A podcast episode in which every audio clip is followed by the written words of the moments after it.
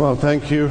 It's wonderful and a considerable um, honor uh, for me to be here at the Shepherds Conference and for uh, the invitation uh, extended to me to take part in this uh, conference uh, on inerrancy uh, by Dr. MacArthur. I, I usually preach with two arms, and I do have another one tucked away underneath. Uh, I thought I would say nothing about it, but then perhaps I should say something about it. Uh, I, I, received, I was the victim of the surgeon's knife uh, just a couple of weeks ago, uh, rotator cuff surgery, and something else, something involving screws. And um, so forgive the appearance. My text, I've been given a text, a wonderful text uh, one of the two key texts on the doctrine of Scripture in the New Testament. Uh, my friend and colleague and, and boss, uh, Ligon Duncan, had uh, 2 Timothy 3.16 and 17, and mine is 2 Peter chapter 1 and verses 16 through 21. Turn with me in the Scriptures to 2 Peter chapter 1 and at verse 16, this is God's inerrant word.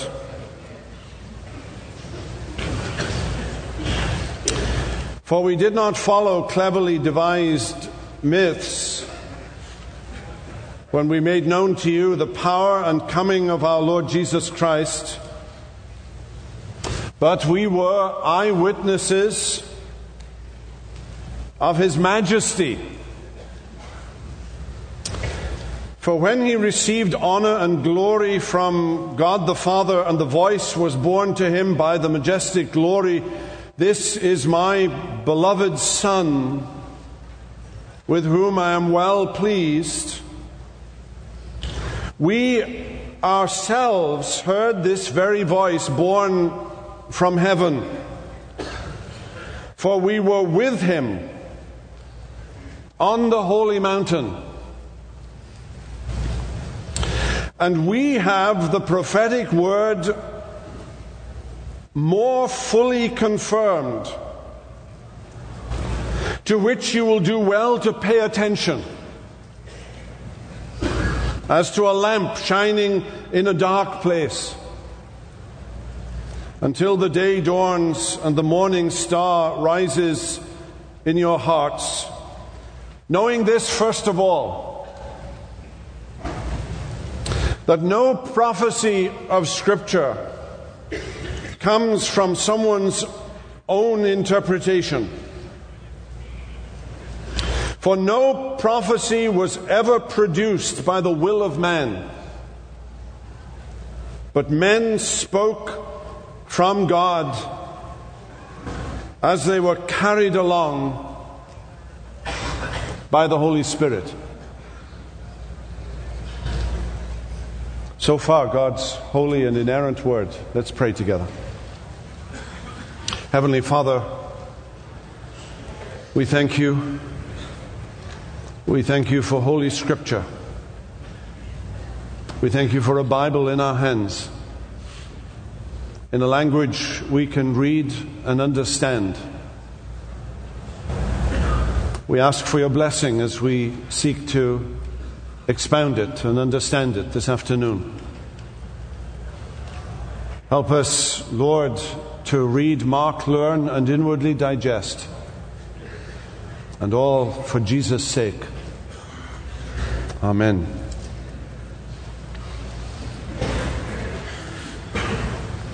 John Wesley said, If there is one error in the Bible, there might as well be a thousand. If there is one falsehood, it did not come from the God of truth. I believe that. I wasn't raised in a home where the Bible was read or studied. I did not possess a copy of the Bible.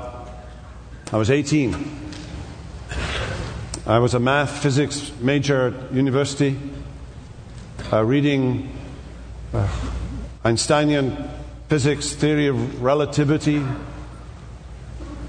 Lagrange transformations, and, and all the rest. And then at 18, my best friend in high school sent me a copy of John Stott's Basic Christianity. Told me to read it. And I did. And within two, three days of reading that book, I was on my knees asking the Lord to save me. I was an agnostic. I really hadn't given it much thought. But I've never read the Bible. The only Bible I knew was what was contained in John Stott's book and a text that came to me like a hammer, a sledgehammer. Come unto me, all ye that are weary and are heavy laden, and I will give you rest.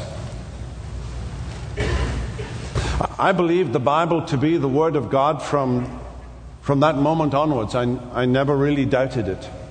It was the witness of God's Spirit with mine as to the veracity and truthfulness of the Bible. I went to seminary in the 1970s, Reformed Theological Seminary.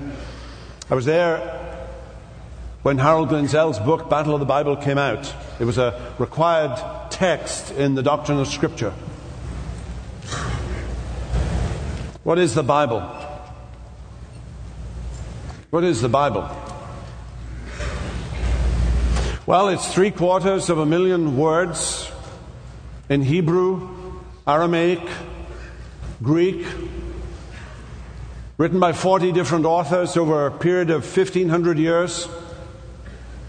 Poetry, parable, sermons, letters, formal, covenant, treaties, travel narratives, architects' drawings, gospel, apocalyptic, inventories, proverbs, songs, prayers, all of which requiring interpretive rules. History is history, parable is parable, proverb is proverb, apocalyptic is apocalyptic. All of it God's breathed out theopneustic word. The breath of God. You sweet folks in California know absolutely nothing about this. But on a cold, frosty morning, when you breathe out, you can see your breath. You have to take my word for it.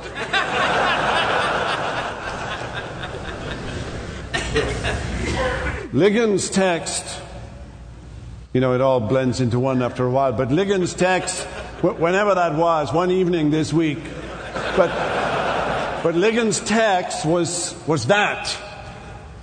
All scripture is theopneustos. It's, it's the breath that you can see when you breathe out.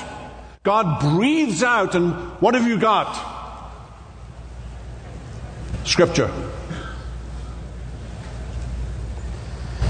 Peter is writing in the context of false teachers with immoral lives.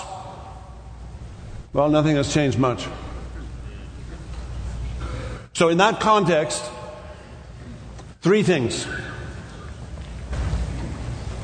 You're tired, you want dinner, you want a break. So, I'm not going to be long. I am going to be to the right, and I'm probably going to be near several hazards. But I'll try, I'll try, and this was a golfing injury from 20 years ago. I kid you not. Three questions. What does Peter say the Bible is? Answer God's word written through human instrumentality. What is what is the Bible? God's Word written through human instrumentality. Verse 21 Men spoke from God. Men spoke. The, the doctrine of organic inspiration Using human agents, men spoke. Men with diverse social backgrounds. Moses in Egypt, with a phenomenal Egyptian education. Isaiah. Isaiah. with exquisite diction suited for the city of Jerusalem. Amos, a country boy from Tekoa, using rough and ready Hebrew with different temperaments sanguine, choleric, melancholic, phlegmatic. Think Solomon, think Paul, think John, think Jeremiah. Different temperaments. Paul always right about everything. With an opinion about everything. You can't imagine going up to Paul and saying, Do you have an opinion about this? I'm not sure.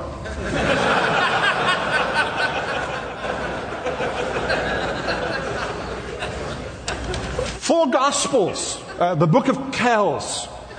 If you ever visit Ireland, go to Dublin, you, you must see the book of Kells, one of the, one of the great wonders of the world. Matthew as a, a winged man, Mark as a lion, Luke as an ox, John as an eagle. With stylistic features, I, Isaiah, Isaiah,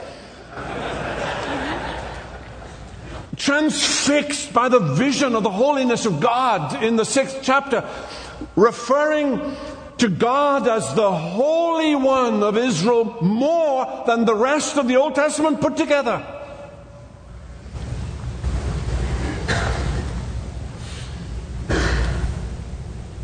Jeremiah's introspection. Think of Jeremiah chapter 20. You go to Jeremiah and you say, What's your favorite passage of Scripture, Jeremiah? What's the passage that you've memorized? Job chapter 3. I wish I had never been born. Cursed be the day on which, on which the midwife says it's a boy. He memorized Job chapter 3.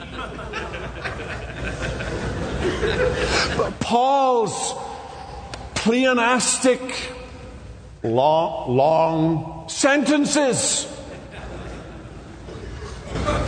with extensive relative and causal clauses and participial constructions. That's Paul. Using very ordinary sources. The chronicler referring to the chronicles of Samuel the seer, or, or Luke,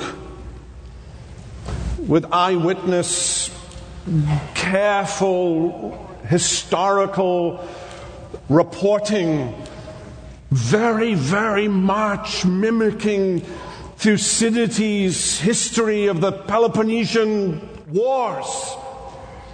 The opening being almost identical. The influence of ancient Near Eastern style on various authors of the Old Testament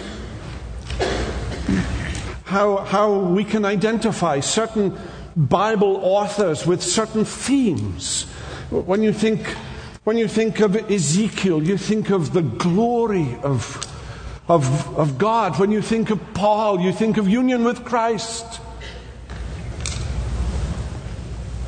What's that saying? That, that revelation is not flat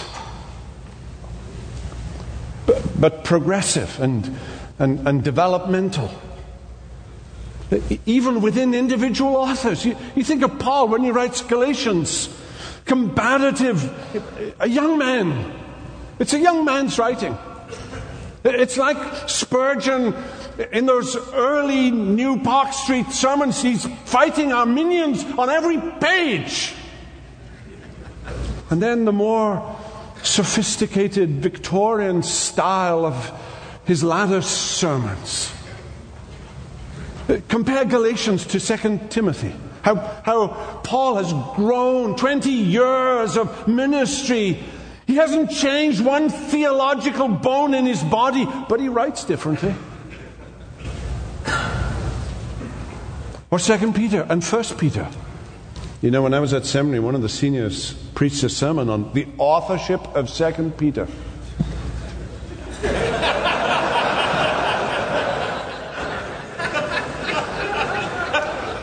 Boring.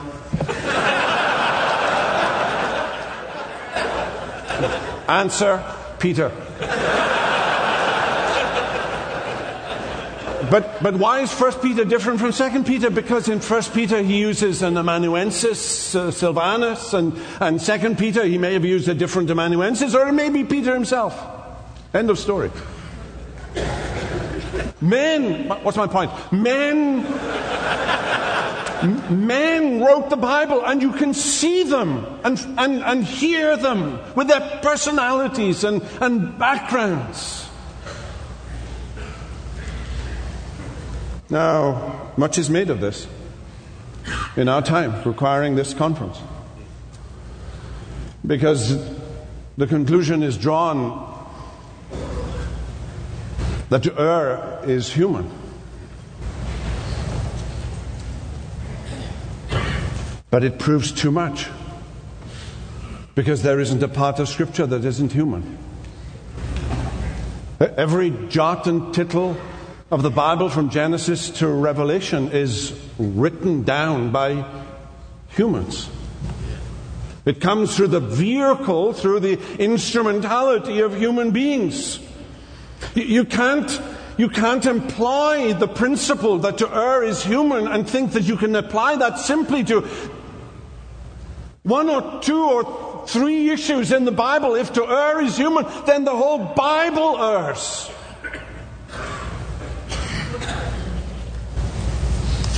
Second question How is the Bible written through human instrumentality?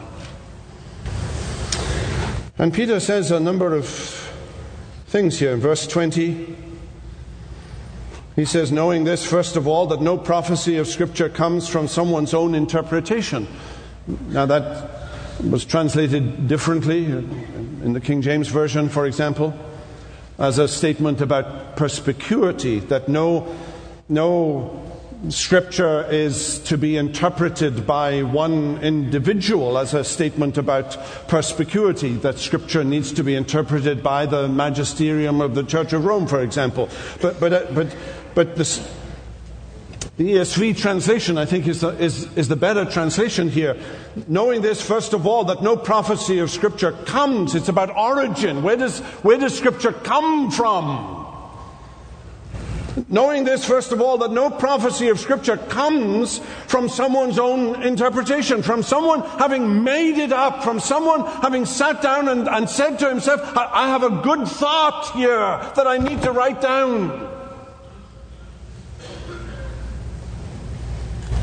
It didn't arise, first of all, from men's minds, even though every part of Scripture is through the instrumentality of, of men. Men wrote, men wrote. Moses and Isaiah and Jeremiah and John and Paul and Peter. But it didn't arise, first of all, from men's minds. No, no prophecy. Verse, verse 20. No prophecy of Scripture. Verse 21. For no prophecy is, is, is Peter alluding here to specific prophecies in the Old Testament relating to Jesus, because he's spoken of the incarnation and, and, and of the, the, uh, the Mount of Transfiguration, the, the, the, the, moment when the Father speaks to the Son on the Mount of, uh, on, on the Mount of Transfiguration. Is he, is he referring to specific prophecies in the Old Testament, or is he referring to prophecy here as, as a reference to the entirety of the Old Testament? And you could go either way.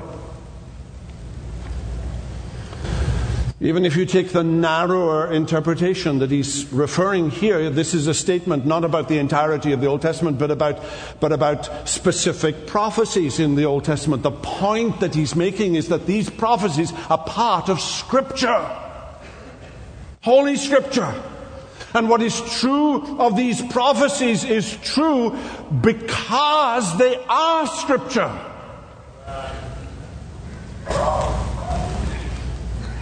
No prophecy, verse 21, was ever produced. Produced. Enenko. He's talking about source. It's the same, it's the same word that's used in verse 17 about about the voice of the Heavenly Father that Jesus heard. That voice was heavenly. Its source wasn't from this world. It was, it was, it was heavenly. And he's saying, the, he's saying the same thing here about Scripture. And then in verse 21, men spoke from God as they were carried along. As they were carried along, as they were borne along. Pheromenoi.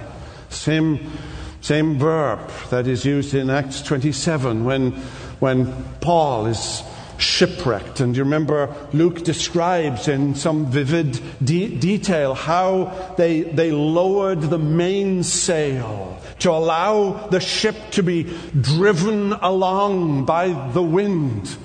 The, the entirety of the motion of that ship it has nothing to do with the people in the boat. It has everything to do with the wind carrying along that boat. That's the, that's the verb that is used here. Men spoke, men wrote, and their personalities can be seen.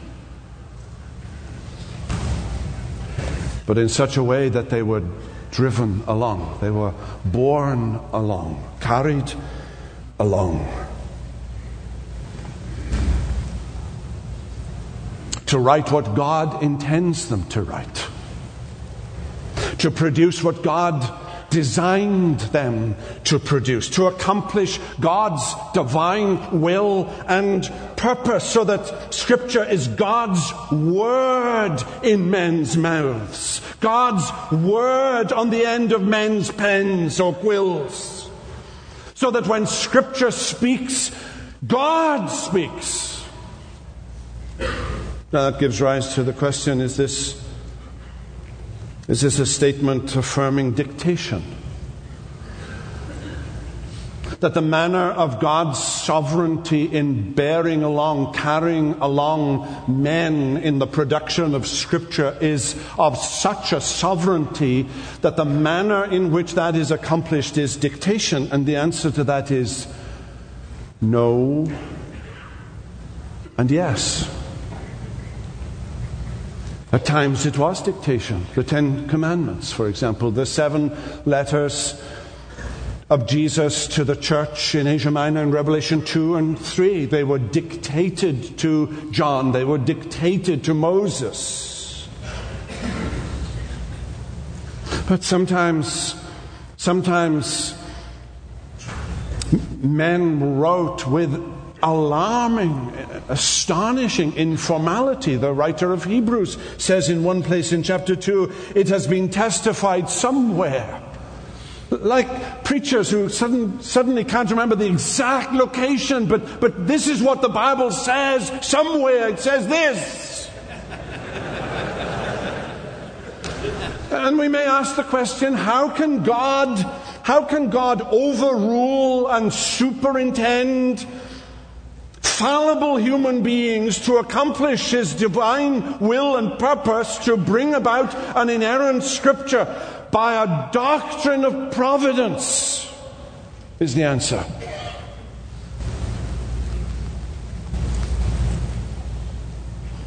By a doctrine of providence. Because it's in the same league as the relationship between God and human beings in accomplishing His will in every other category of life. So that nothing happens without God willing it to happen, and nothing happens without God willing it to happen before it happens and in the way that it happens.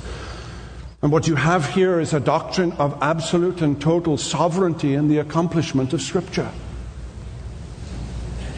And that denials of inerrancy are in the end, well, what are they? They are eruptions of pride in rebellion to the notion of the sovereignty of God in the life of a human being. So, what is the Bible? It is God's Word written through human instrumentality. How is the Bible God's Word through human instrumentality? By the sovereign superintendence of God at every stage from conception to completion, so that what the result is, is exactly what God intends. The Bible is as God intends it to be. So, a third question To what extent can we be certain that the Bible is God's Word written?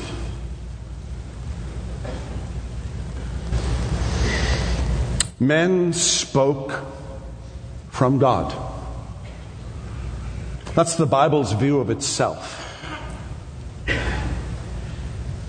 He's speaking, Peter is speaking here, first of all, about the Old Testament. He's talking about prophecy contained in Holy Scripture, meaning the Old Testament. But you only have to turn to 2 Peter chapter 3, where Peter addresses some of Paul's writings, some of which contain things that are hard to be understood. I love that.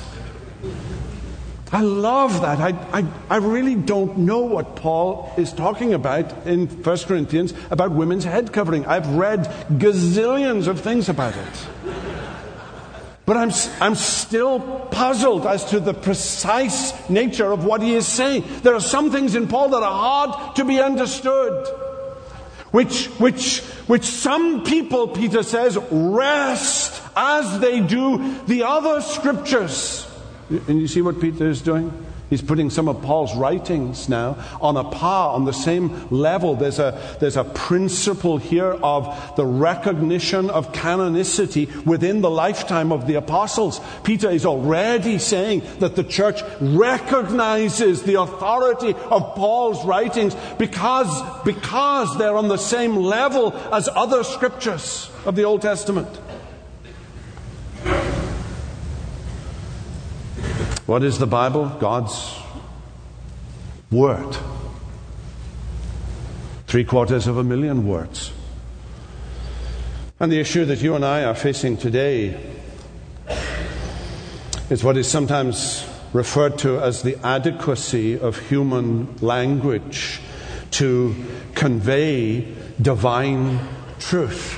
Because postmodern sociology or late modern sociology and the study of language and linguistics suggests that language is an evolutionary uh, product that grows from grunts and groans to, to something else, but it's a fluid notion and that language itself, words are inadequate to, to hold and maintain something as large a concept as divine truth. And Peter is saying, when you read the Bible, you read divine truth.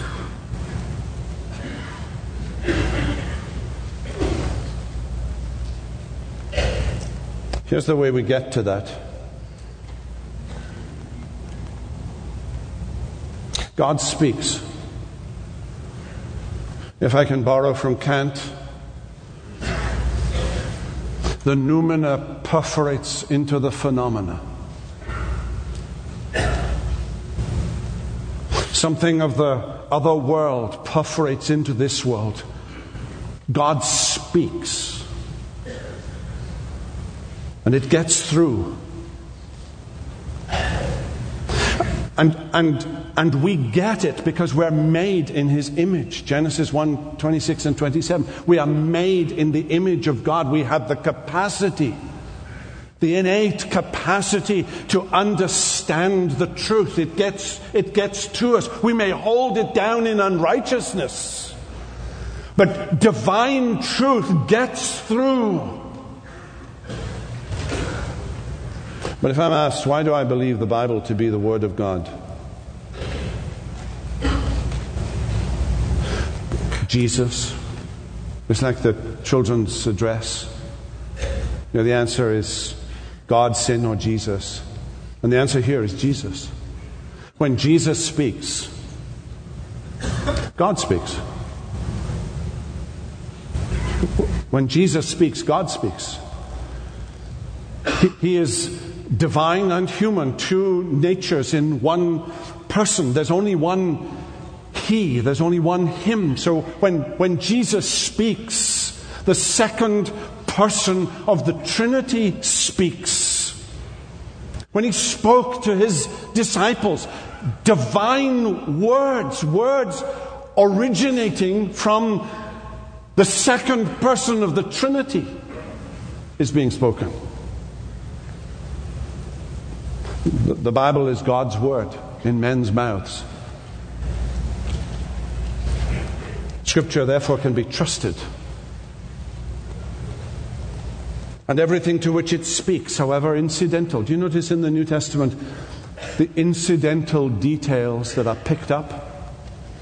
Matthew 12 42, the queen of the south visited Solomon. It's an incidental little, little historical fact mentioned in the Old Testament, but it's, it's, it's picked up in the New Testament as the Word of God. Or, or Mark chapter 2 and verse uh, 25 that David ate of the consecrated bread. Or John 3.14 that Moses lifted up the serpent in the wilderness. Or in Hebrews 7 that Abraham gave a tenth of his spoils to Melchizedek. Or 2 Peter 2.16 that Balaam's ass spoke.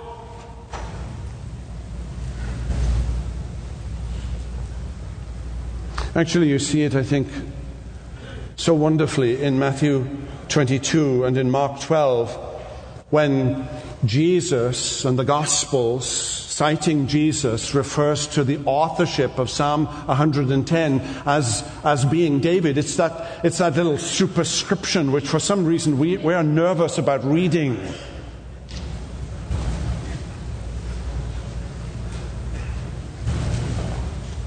And, and and Jesus cites the superscription of Psalm 110 as, as saying that Psalm 110 is of Davidic authorship. When, when David says, The Lord said to my Lord. Now, if it was some other lesser person than David, it wouldn't make any sense. It only makes sense if the superscription to Psalm 110 is true, that the my Lord here is in fact a reference to Jesus. The Father speaking to the second person of the Trinity, my Lord, saying, saying to the Lord, saying to my Lord.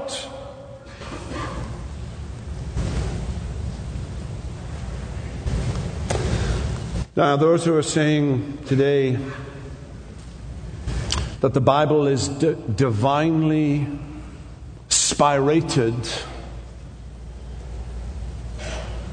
and is as God intends it to be a text reflecting human authorship with all of the typos and errors that human authorship suggests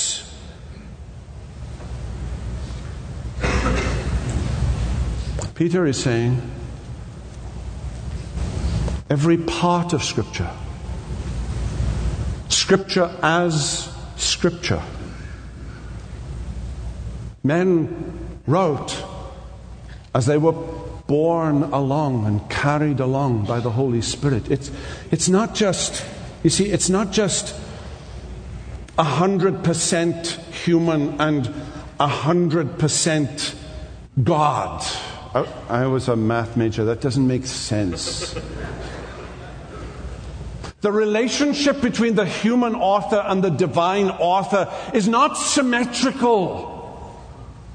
Just as the relationship between divine sovereignty and human responsibility in a text like Philippians 2, work out your own salvation with fear and trembling, for it is God who works in you both to will and to do of his good pleasure. 100% you and 100% God. We're not comparing apples with apples here.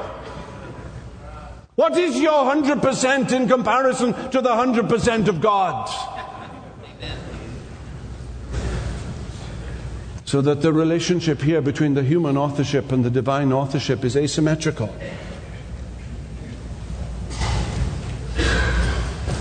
The point I think that Peter is trying to make here is that you can trust, that you can trust the Bible. Now notice the context in which it is given. He talks about he talks about the incarnation. We did not, back in verse 16, we did not follow cleverly devised myths when we made known to you the power and coming of our Lord Jesus Christ. We were eyewitnesses of his majesty, for when he received honor and glory from God the Father, and the voice was borne to him by the majestic glory, This is my beloved Son with whom I am well pleased. Peter is saying, He's talking about the incarnation and he's talking about the Mount of Transfiguration, and he's saying about the Mount of Transfiguration, I was there. I had one of those, uh, those uh, creepy moments uh, last night when uh, Mark Dever referred to having known Stephen, uh, Stephen Hawking.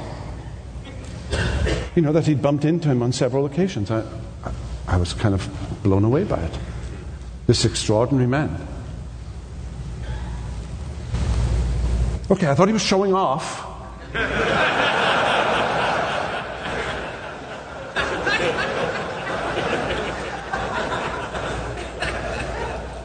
My, my dear friend Sinclair Ferguson, who's sitting down here, has this story about uh, having spent the weekend with the Queen. I, I need to rephrase that.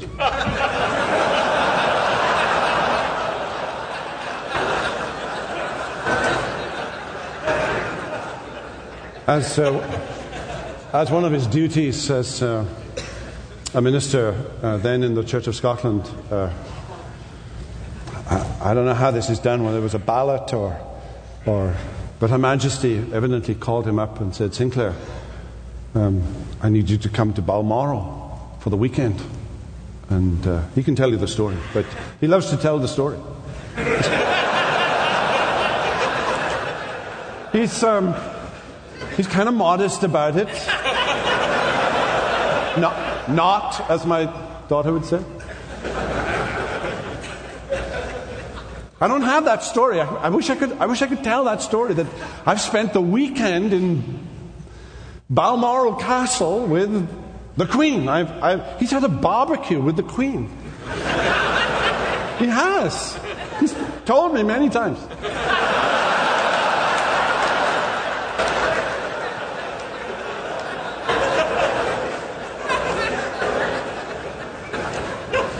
Well, Peter has a story that trumps Mark Dever and Sinclair Ferguson.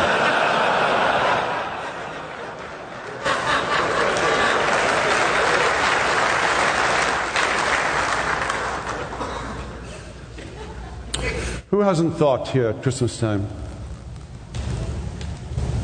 You know, who hasn't thought on a Christmas Eve? I would love to have been there. Uh, I would have loved to have been in, in the manger area, in, in that, whatever it was, that inn. Just, just, just in the background. You know, nothing, nothing like having a barbecue with the Queen, but just, just, just in the background. No, nobody noticed, but just, just to see it with my own eyes. The baby Jesus lying in the manger. Who, who wouldn't want to be on the mountain with, with the three disciples and Peter and James and John and, and, and something, something happens to the physical body of Jesus that it, it, it, there's something transcendent that happens, that, that there's, a, there's a glory, there's a shining. The majesty of God comes down, and there's a, there's a voice from, from heaven that speaks, an audible voice. This is my son, and I love him. You know, what were you, what were you doing last week? Well, I was on the mountain with Jesus.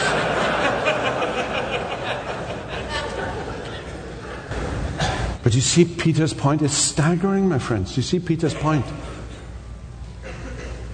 Verse 19 We have the prophetic word made more fully confirmed, to which you will do well to pay attention, as to a lamp shining in a dark place. Peter isn't saying, you know, the, the, the, way, the way to be certain is for you to see what I saw. You need a vision, my friend. You need a baptism of the Holy Spirit that's going to take you out of this world. Like Paul in 2 Corinthians 12. Whether in the body or out of the body, I do not know. And what does Peter say? You have all the certainty that you need right here in the Holy Scriptures. Which, verse 19, you will do well to pay attention as to a lamp shining in a dark place. A lamp that he spoke about this morning. until the day dawns and the morning star rises in your hearts.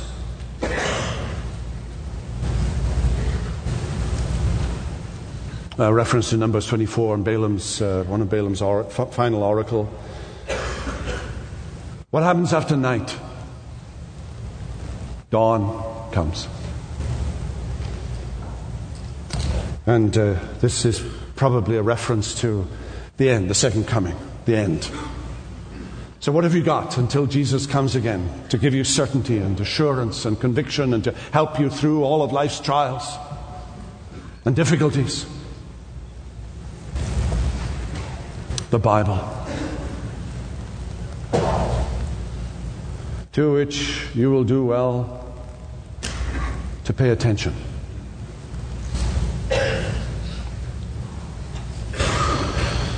Oh, my dear fellow pastors, I was so convicted by Ligon's message this week. I have such a propensity in my heart.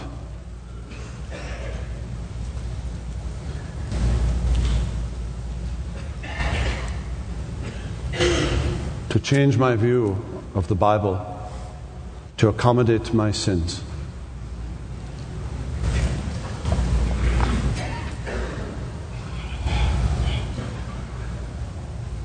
Heresy brings immorality. But immorality also brings heresy.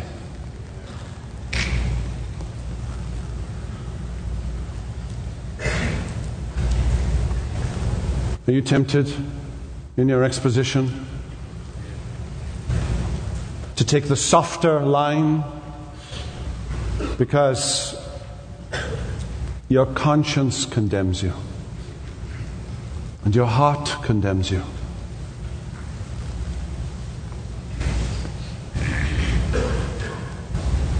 You will do well to pay attention to the authority and trustworthiness and infallibility and inerrancy of Holy Scripture. It's all you've got, and it's all you need.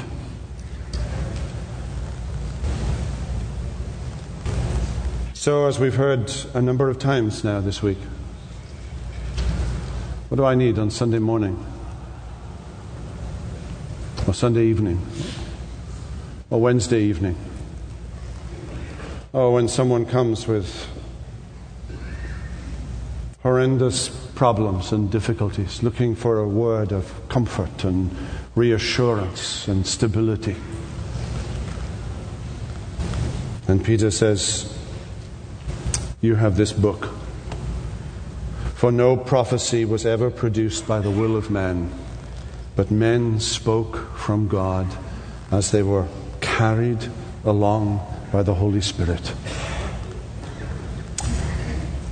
You have the Bible. You know, what was it Luther said that we heard this week? I did nothing. God did it all. to have that confidence, that assurance in what the Bible is and what the Bible can do in the lives of men and women.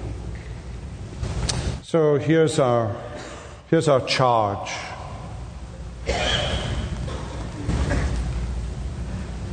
What does Paul say? I have not shunned to declare to you the whole counsel of God. So preach the word. All of it. Read it. I love the fact that Mark Dever read Psalm 119. I have to confess to you. I have to confess to you. Round about verse 3, I thought to myself, surely he's not going to read the whole psalm.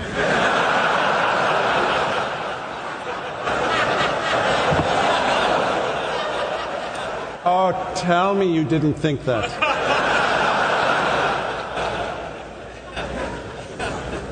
He could have just read that psalm and sat down, it would have been a lesson in itself. The extent to which we actually believe that every word of Psalm 119 is fire. Father, we thank you. Thank you for your word. Thank you for the Bible. Thank you for that moment in our lives when we first came to trust it. Thank you for the ministry of the Holy Spirit, that inward testimony of the Holy Spirit, convicting us, convincing us as to the inerrant nature of Scripture. Forgive us for times when, to accommodate our sins, we have not lived up to that conviction. Grant us repentance, we pray. And oh, that we might be enabled to say at the end of this conference, Oh, how I love your law. It is my meditation day and night. So hear us, Lord, we ask it for Jesus' sake. Amen.